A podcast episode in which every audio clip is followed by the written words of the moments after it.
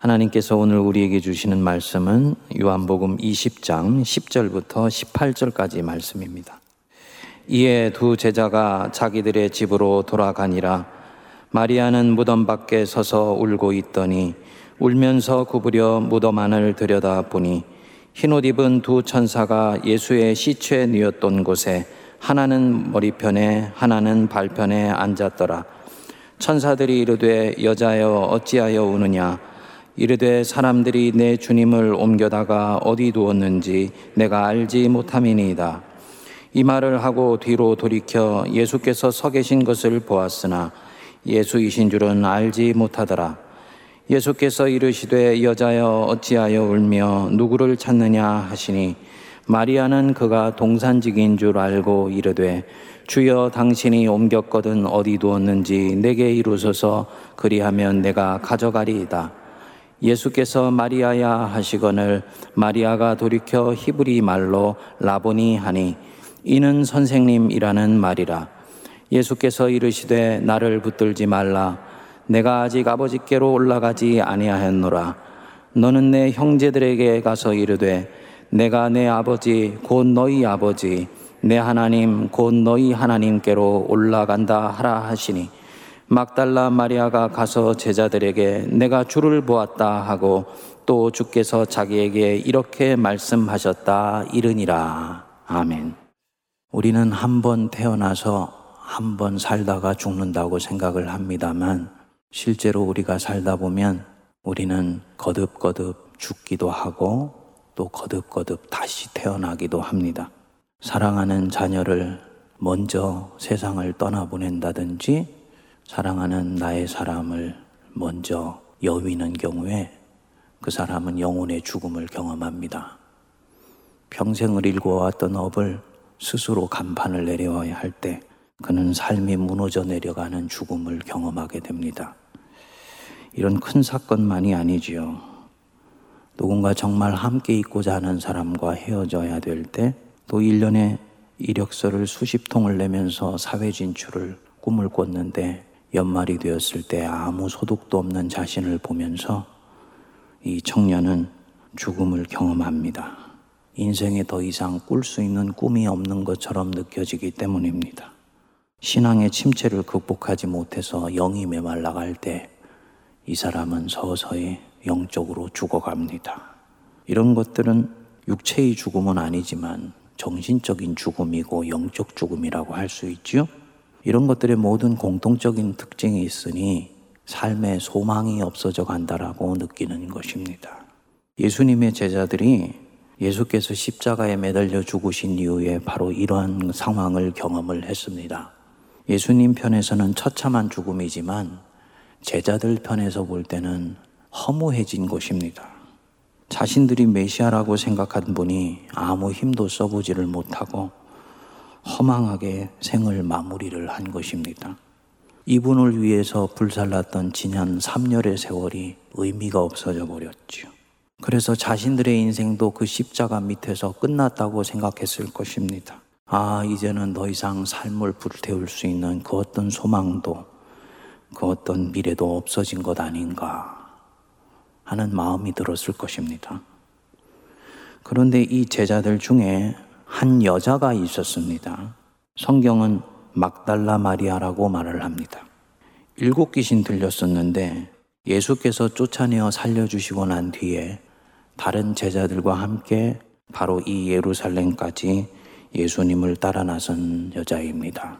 다른 제자들은 다 예수님을 버리고 도망을 했는데 이 여자는 주님이 십자가에 못 박히시는 순간까지 주님 옆에 머물러 있으면서 주님의 마지막을 기도하면서 바라보게 됩니다. 그리고 무슨 생각을 했는지 예수님이 죽으신 후 안식일이 지난 첫날, 오늘 이 주일에 예수님이 시신이 있는 무덤으로 달려갑니다. 아마도 그 시체 유향이라도 뿌려드려야 되겠다라는 마음이 들었던 것이겠지요. 당시 무덤은 우리 같은 그런 무덤이 아니었어요. 굴 속에 사람의 시신을 넣어두고 그 입구를 돌로 막으면 그게 무덤입니다. 그런데 마리아가 예수님 무덤에 가보니까 무덤에 돌이 옮겨져 있고 그 안을 들어가 봤더니 시신이 온데간데 없이 사라져 버린 것입니다. 얼마나 이 마리아가 놀랐을까요? 그래서 제자들에게 달려가서 예수님 시신이 없어졌어요. 라고 외치니까 베드로와 요한이 이 말이 끝나기가 무섭게 예수님 무덤 있는 곳으로 달려갔습니다. 그리고 가보니 실제로 돌은 옮겨져 있고 예수님 시신을 쌌던 세마포만 가지런하게 놓여 있는 것입니다. 하지만 이날 베드로와 요한은 부활하신 예수님을 만나지를 못했습니다. 부활은 이날 실제로 일어났습니다. 성도님들, 예수님이 죄와 죽음의 권세를 깨치시고 당신을 죽음 속에 여전히 집어넣으려고 하는 그 원수의 권세를 물리치시고 부활하신 것 믿으시죠?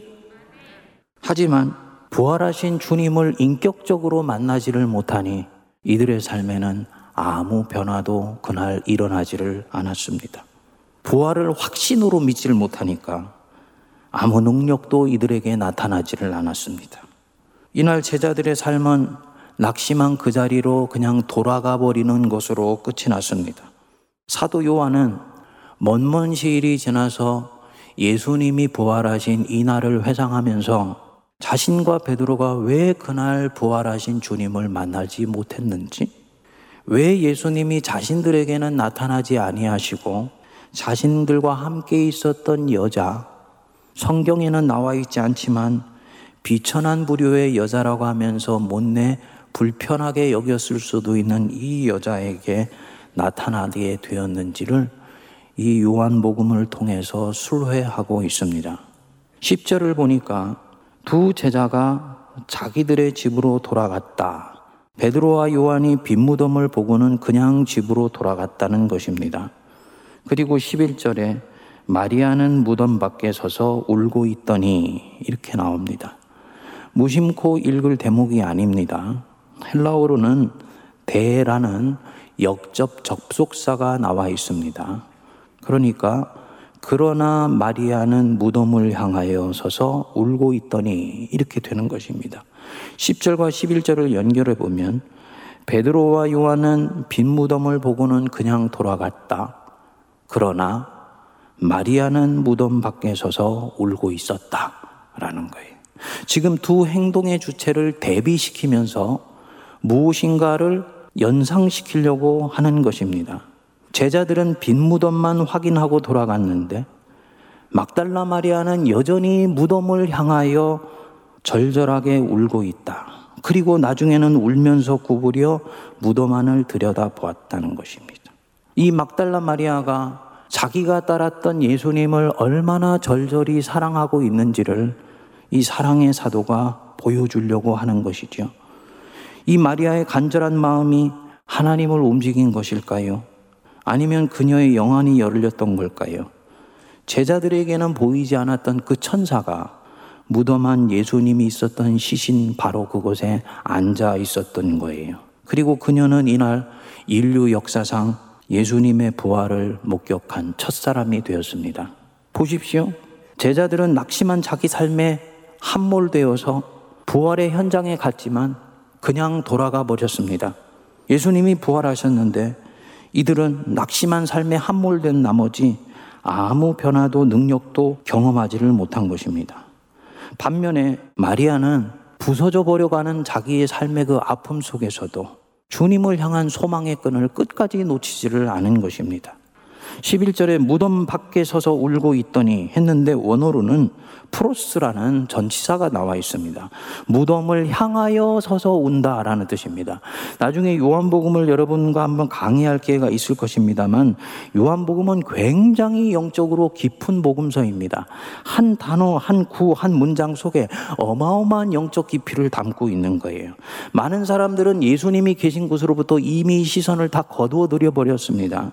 그런데 그 중에 있는 한 사람 막달란 마리아가 예수님이 죽어 계신 바로 그 무덤을 향하여서 주님을 계속 응시하고 있는 거지요. 무덤일지라도 예수님의 무덤일지라도 주님을 향한 그곳에 집요하게 시선을 고정시키고 있을 때 바로 그곳에서 살아계신 예수 그리스도가 나타나셨다는 것입니다. 더구나 놀라운 것은 13절에 보니까 사람들이 내 주님을 옮겨다가 어디에 두었는지 내가 알지 못함이니다. 이 여자에게 예수님은 여전히 내 주님입니다. 자기를 살려주시고 고쳐주시고 무리를 걸으시며 어마어마한 능력을 사람들에게 베풀어서 아 저분이 진짜 메시아야 라고 말할 때만 주님이 아니고 그분이 사람들에게 조롱받고 짓밟히고 십자가에 매달려 죽었다 할지라도 예수님은 나의 주님이었어요. 이 주님을 향한 사랑이 얼마나 한결같은지 모릅니다. 요한은 아마 얘기하고 싶었을 것입니다. 주님을 향한 한결같은 사랑을 거두지 않는 바로 이 사람에게 결국은 부활의 능력은 나타나며 그는 부활의 목격자가 되는 것이다. 미국에서 유학 생활을 할 때 성경 공부를 인도하다가 한 남자 집사님을 만난 적이 있습니다. 부부가 미국에 이민 와서 열심히 일을 해서 아주 큰 공장을 경영하는 분이었습니다. 그런데 아내가 갑작스럽게 뇌출혈로 쓰러져 버린 것입니다. 2년 이상을 의식을 회복하지 못하고 있는 안타까운 상황이었었어요. 그런데 아내 병수발을 하면서 거친 이민 생활을 이어가는 중에도 얼굴이 평안하고 밝아 보이더라고요. 어려운 환경에 계시는데 표정이 참 밝으시네요. 그랬더니 사연을 말해주더라고요. 처음에는 아내가 이렇게 쓰러지고 나서 정신을 잃을 정도로 힘들었다고 합니다. 아내 병수발하랴, 공장 경영하랴, 가사일 하면서 아이들 뒷바라지 하랴, 정말 숨이 넘어갈 정도로 힘들었답니다. 원래 자신이 과학을 하는 사람이어서 합리적으로 앞뒤가 딱 맞지 않으면 믿음을 갖지 못하는 성격이기 때문에 주일날도 뜨뜻미지근한 신앙생활을 건성건성하게 하고 있었다는 거예요. 그런데 자기 사정이 너무나 힘들고 버겁게 느껴지니까 어느 날 금요일 밤에 기도회에 가서 좀 기도를 해봐야 되겠다 하는 마음이 들었다는 거예요. 그래서 금요일 날 자리에 앉아가지고 털썩 기도하는 시간으로 들어갔는데 눈물이 주체할 수 없을 정도로 흘러내리더라 합니다. 자기가 그 정도로 많은 눈물을 담고 살고 있었다는 것을 본인도 보고 놀랬다는 거예요. 그리고 그 기도회 끝에 살아계신 예수님을 만난 것입니다. 기적을 체험한 거예요. 기도하는 중에 따뜻하고 포근한 손길이 자기 존재 전체를 휘감는 듯한 느낌이 들더래요. 마치 어렸을 때 어머니 포대기에 폭 안겨 있는 듯한 그런 신비스러운 경험을 한 것입니다. 순간 마음 속에서 아, 예수님이 나를 이렇게 지금 안고 계시는구나 하는 확신이 들면서 가슴이 불처럼 뜨거워지더랍니다. 부활하신 예수님이 찾아온 곳이지요. 그것이 끝이 아니었어요. 그날부터 이상하게도 그전에는 힘들게 느껴졌던 일들이 고되지 않게 느껴지고 삶이 불안하거나 걱정이 되지도 않고 알 수 없는 힘이 자기를 이끌어가는 것처럼 그렇게 느껴지더랍니다. 아내는 여전히 일어날 기미를 보이지 않고 이런저런 힘든 것들이 있지만 오히려 이것 때문에 기도하게 되고 이것 때문에 받은 축복을 생각하면 이거 나는 아무것도 아니야 라는 마음이 든다는 거예요. 부활하신 예수님을 만나서 삶의 대반전이 일어난 것이지요. 사랑하는 여러분, 우리 예수님 부활하셨습니다. 죄와 죽음의 힘을 떨치시고 다시 살아나셨어요. 지금도 성령을 통해서 역사하시고 계십니다. 막달라 마리아처럼 당신을 향하는 자 절대로 빈손으로 보내지 아니하시고 빈 시선으로 하염없이 그곳을 바라보게 하시지 않습니다. 때가 됐을 때는 어김없이 그곳에 나타나세요. 부활은 역사적인 사실입니다. 신앙 고백이 아니에요. 우리의 마음과 생각 속에서 부활하신 것이 아닙니다. 불투만이라는 실존주의 신학자는 부활이 역사적인 사실인지 아닌지가 중요한 것이 아니고 우리의 실존 속에서 부활하는 것이 중요한 것이다. 이렇게 얘기를 했습니다. 그것은 부활의 핵심을 지나치게 의미론으로 이해하는 거예요. 그렇지 않습니다. 예수님은 실제로 2000년 전에 십자가에 매달려 죽으시고 장사된 지 사흘 만에 실제로 부활하셨습니다. 그리고 이 사실이 모든 것을 바꾸어 버렸습니다. 초대교회 제자들이 지중해 구석구석을 다니면서 뭘 전했습니까? 하나 전했습니다. 예수 부활, 그것만 전했습니다. 죽은 자가 부활했다. 이 안에 모든 기독교 신앙의 핵심이 들어있다고 보았기 때문입니다. 성도님들 예를 들어서 한번 생각해 보실까요? 하나님을 절대로 신뢰하면서 살았던 한 사람이 있었어요. 그리고 이 사람은 이때까지 믿었던 하나님과는 조금 결이 다른 하나님을 전하기 시작했습니다. 그리고 결국은 이 하나님에 대해서 다른 믿음을 가지고 있는 사람들이 결국은 이 사람을 죽음으로 몰고 가서 결국은 그를 죽였습니다. 그러면 이 죽음이 그저 이 한 사람의 죽음인가요? 아니죠. 그가 죽었다는 말은 그가 여태까지 말한 모든 것도 사실은 진실이 아니고 거짓이며 그가 믿은 하나님도 가짜라는 말입니다. 이 사람도 죽었지만 그가 믿었던 하나님도 아무 능력도 없고 자기를 신뢰한 사람을 돌봐줄 수 있는 힘이 없다. 거짓신이라는 말입니다. 사람이 만들어낸 우상이라는 뜻이에요. 그런데 그렇게 죽은 줄 알았던 사람이 죽은 지 3일 만에 실제로 다시 살아났다면 이게 뭘 말하겠습니까? 그가 믿고 전한 하나님이 거짓신이 아니라는 얘기죠. 그가 믿고 전한 하나님이 진정한 살아계신 하나님이라는 뜻입니다. 그리고 그 하나님이 지금도 능력을 베푸시고 계신다는 것을 말하는 것입니다. 전 세계적으로 볼 때 선진국은 기독교 신앙이 침체되어 있고 우리 한국도 기독교 신앙이 현재로는 고전을 하고 있습니다만 기독교 신앙은 전 세계의 지형으로 볼 때는 여전히 다른 많은 고등 종교보다 훨씬 빠른 속도로 확장되어 가고 있습니다. 이유가 뭐냐? 교리가 정교하기 때문이 아니에요. 불교는 자신의 진리를 담은 책만 해도 8만 권이 넘습니다. 그런데 기독교는 성경책 이 한 권밖에 없어요. 그런데 이 한 권으로도 충분합니다. 왜냐? 기독교의 핵심은 말이나 글에 있지 않기 때문입니다. 기독교의 핵심은 능력입니다. 능력.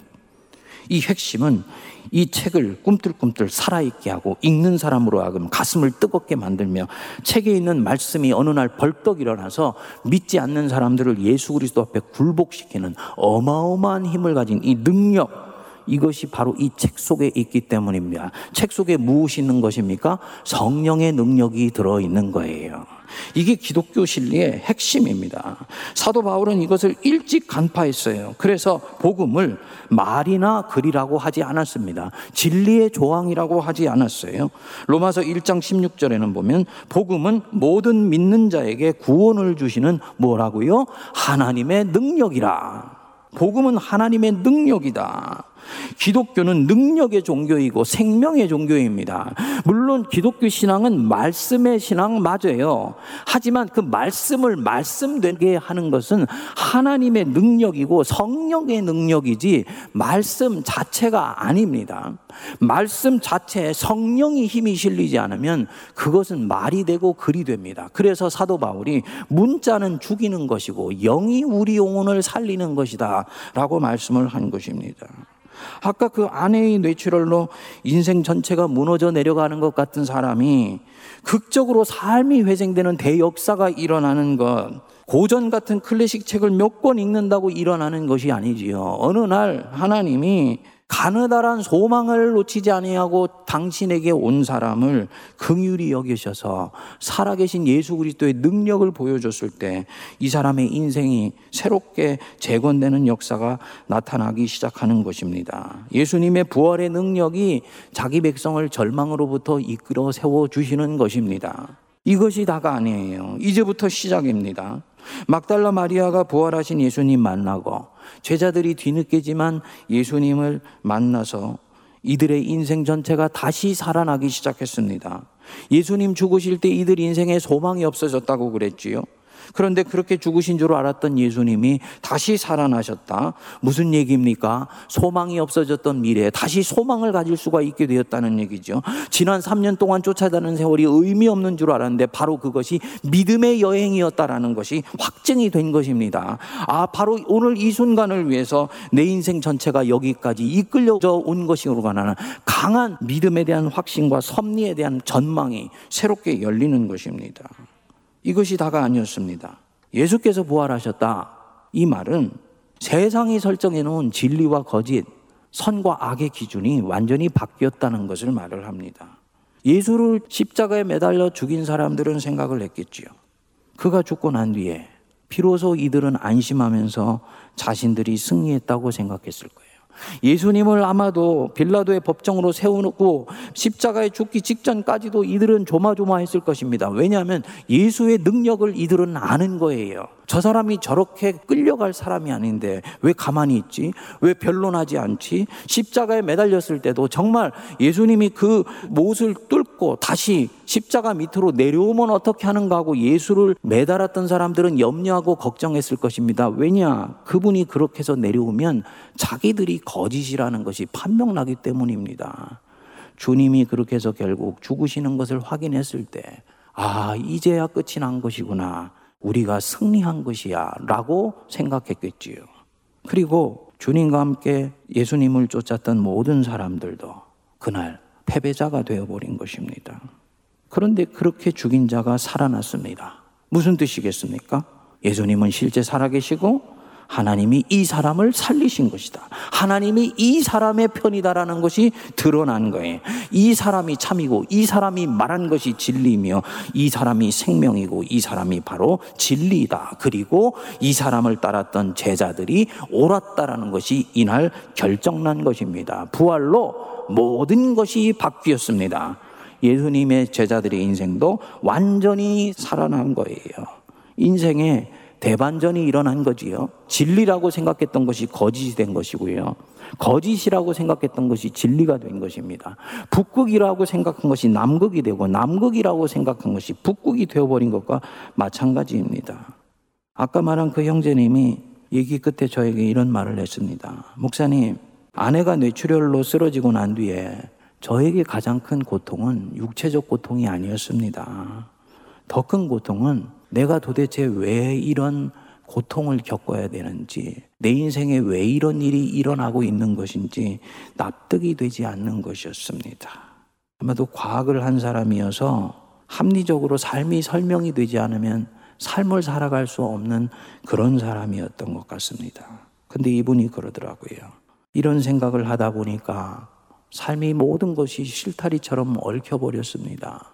미국에 와서 고생한 것도 의미가 없어진 것 같고, 이럴 줄 알았으면 왜 미국에 왔을까 하는 생각도 들고, 심지어는 교회에 헌금 생활한 것까지 쓸데없는 짓을 했다는 생각이 들더라고요.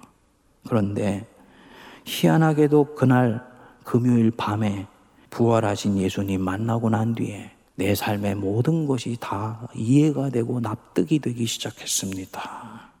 고통을 겪은 것이 바로 이것 때문이구나 라고 깨달음이 왔다는 거예요. 여러분, 우리 인생에 주님이 우리 안에서 부활하셨으면 지나온 것 중에는 하나도 버릴 것이 없다는 것을 믿으시기 바랍니다. 이분 인생에 지금 뭐가 일어난 것입니까? 부활하신 예수님 만나니까 인생 전체가 부활한 것입니다. 에스골 골짜기에 파편처럼 너질려 있었던 삶의 파편들이 씨줄과 날줄로 연결되면서 그 모든 것들이 힘줄을 얻어서 새롭게 일어나는 역사가 나타난 거지요. 사랑하는 여러분, 우리 예수님 실제로 부활하셨습니다. 이게 뭘 얘기합니까? 그분 따라가는 내 인생에는 절대로 실패하는 일이 없다는 거예요. 나는 예수님 따라가면서 앞으로 몇 차례 죽음을 경험할 것이고 십자가를 경험할 것이며 고난을 당할 것이지만 그 고난과 죽음과 십자가는 절대로 내 인생을 꺾어 부러뜨리지 못한다는 것입니다. 왜냐? 부활하신 주님이 나를 다시 일으켜 세워 주실 것이기 때문입니다. 그러니까 이 부활 신앙을 갖는다는 것은 인생에 대한 무한한 낙관과 무한한 소망을 끝없이 갖는 것을 말합니다. 심지어 순교해서 죽는 자리에 갔을 때도 이 사람은요, 웃으면서 죽을 수가 있어요. 왜입니까? 이 생이 끝이 아닌 것을 그는 믿기 때문입니다. 살아계신 하나님께서 모든 것을 계산하시고 판단하시고 계시며 저 천국에 갔을 때 누가 진정으로 거짓이고 누가 진정으로 진리를 쫓아갔던 사람이지 분명히 내게 말씀해 주실 것이다. 이 확신 속에서 인생을 끝까지 주님을 향해 내다름질 칠 수 있는 것입니다. 지금 내 앞에 와 계신 우리 예수님, 여러분 견고하게 붙드시기 바랍니다. 내 인생이 절대로 실패하지 않는다. 한 가지만 확실하게 하면 됩니다. 제자들처럼 부활한 현장을 눈앞에 두고도 소망을 잃어버린 채 자기 삶으로 그냥 돌아가 버리면 이 사람에게서는 부활의 능력은 겉껍데기에 불과한 것이 되어버립니다. 소망을 잃은 그 자리 속에서 심호흡을 깊게 하여서 주님 부활하셨지 라고 가늘하다라는 믿음의 확신을 다시 한번 일으켜 세우고 주님 계신 그 무덤 같은 인생을 향해서 내 시선을 고정시킬 때 우리 예수님 거기에서 우리에게 다시 찾아오십니다. 그리고 이 사람을 견고하게 다시 세워주세요. 무엇이 이것을 가능하게 하느냐? 복음 안에 있는 하나님의 능력이 이 일을 가능케 해주십니다. 그래서 사도 바울이 말씀했어요. 그리스도께서 약하심으로 십자가에 못 박히셨으나 하나님의 능력으로 살아계시니 우리도 그 안에서 약하나 너희에게 대하여 하나님의 능력으로 그와 함께 살리라. 하나님의 능력으로 다시 살리라. 부활하신 주님, 우리가 간절한 마음으로 다시 맞이하시기 바랍니다. 여러분, 우리 예수님 살아계십니다. 부활하셨습니다. 우리 성도님들의 삶도 다시 살아나시기 바라십니다. 주님 앞에 갔을 때 부활의 능력을 믿는 참된 종이라고 칭찬받는 우리 모두가 되기를 바랍니다. 기도하겠습니다. 오늘도 살아 역사하시는 하나님 아버지, 두 부류의 사람이 있다 했습니다. 부활이 일어났으나 낙심한 삶에 갇혀 자기 집으로 돌아간 사람과 부활이 일어났는지 없는지 알지 못하나 주님을 향한 소망을 그치지 않으며 주님이 있는 곳을 향해 계속 시선을 고정한 자에게 살아계신 하나님 나타나셨다고 하셨습니다. 주님, 오늘 저희들 때로는 낙심하고 때로는 우울하며 때로는 인생의 미래에 대해서 낙관할 수 없습니다. 그러나 주님 살아계시고 역사의 주관자 되시는 하나님이 이 인생과 역사를 이끌어 가심에 주님은 결국 승리하시며 결국은 우리를 통해 선한 일 이루실 것을 믿고 오늘도 부활한 주님과 함께 힘차게 전진하여 나가게 하옵소서 예수님 이름으로 기도하옵나이다. 아멘.